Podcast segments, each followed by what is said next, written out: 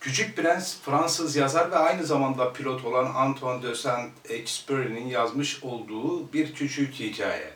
Aslında masal kategorisinde değerlendirilen bu hikayeyi ya da masalı diyelim, e, yazar çocuklar için yazmış. Fakat esere baktığımızda bunun e, çocuklardan önce büyükler tarafından okunması gerektiği ortaya çıkıyor. Çünkü biliyorsunuz ki büyükler de birçok şeyi küçüklerden öğreniyor. Bu kitabı küçükler için yazmış ama büyüklerin okuması gerektiği fikrine nereden varıyoruz? Şuradan varıyoruz. Hikayeyi de okuduğumuz zaman ya da masalı okuduğumuz zaman şunu görüyoruz. Büyüklerin bakış açıları her zaman koşullu bir bakış açısı ve kendi birikimlerine, deneyimlerine ve inançlarına göre her şeye bakıyorlar. Oysa küçükler yani çocuklar çok daha dolaysız, çok daha doğrudan, çok daha yalansız bakabiliyorlar her şeye. Onun için benim önerim aslında bu kitabı öncelikle büyüklerin okuması, daha sonra küçüklerin okuması. Yani şunu diyebiliriz, bu kitap kimin için yaş grubu olarak, kategori olarak, evet okuma yazmayı bilen herkes için bu kitap uygundur.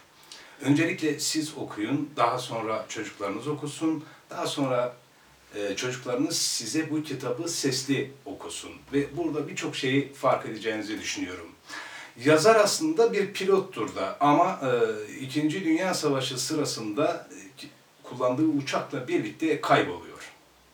Kaybolduktan sonra uzun bir süre kendisi bulunamıyor. Ve e, sanırım 1990'lı yıllarda Marsilya'da bir balıkçı yazarın e, bir künyesini e, buluyor. Onu, ona ait bir eşyayı buluyor ve o eşyayı bulduğu yerde yapılan araştırmalarda evet yazarın uçağı da denizin altında bulunuyor.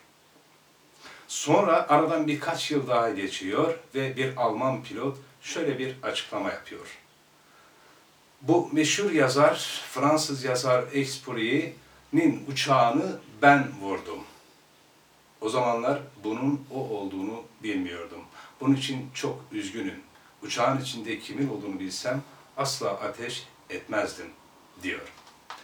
Küçük Prens'te okurken dikkatimizi çeken çok veciz sözler de var. Bunlardan bir tanesi mesela şu. Çölü güzelce yapan şey aslında içinde sakladığı kuyudur. Ya da en zor şey insanın kendisini yargılamasıdır der. Yani başkasını yargılamaktansa kendimizi yargılamanın daha doğru olduğunu, kendisini yargılayan insanların başkalarını da rahatlıkla yargılayabileceğini söylüyor.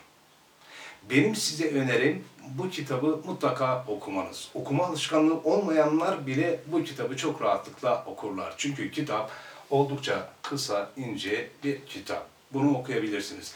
Tabii çevirisi de önemli. Yani şimdi bu kitabı birçok yayın evi yayınlıyor ama ben genel olarak bu can yayınlarından çıkan Tomris Uyar ve Cemal Süreyya çevirisini tercih ediyorum. İyi okumalar.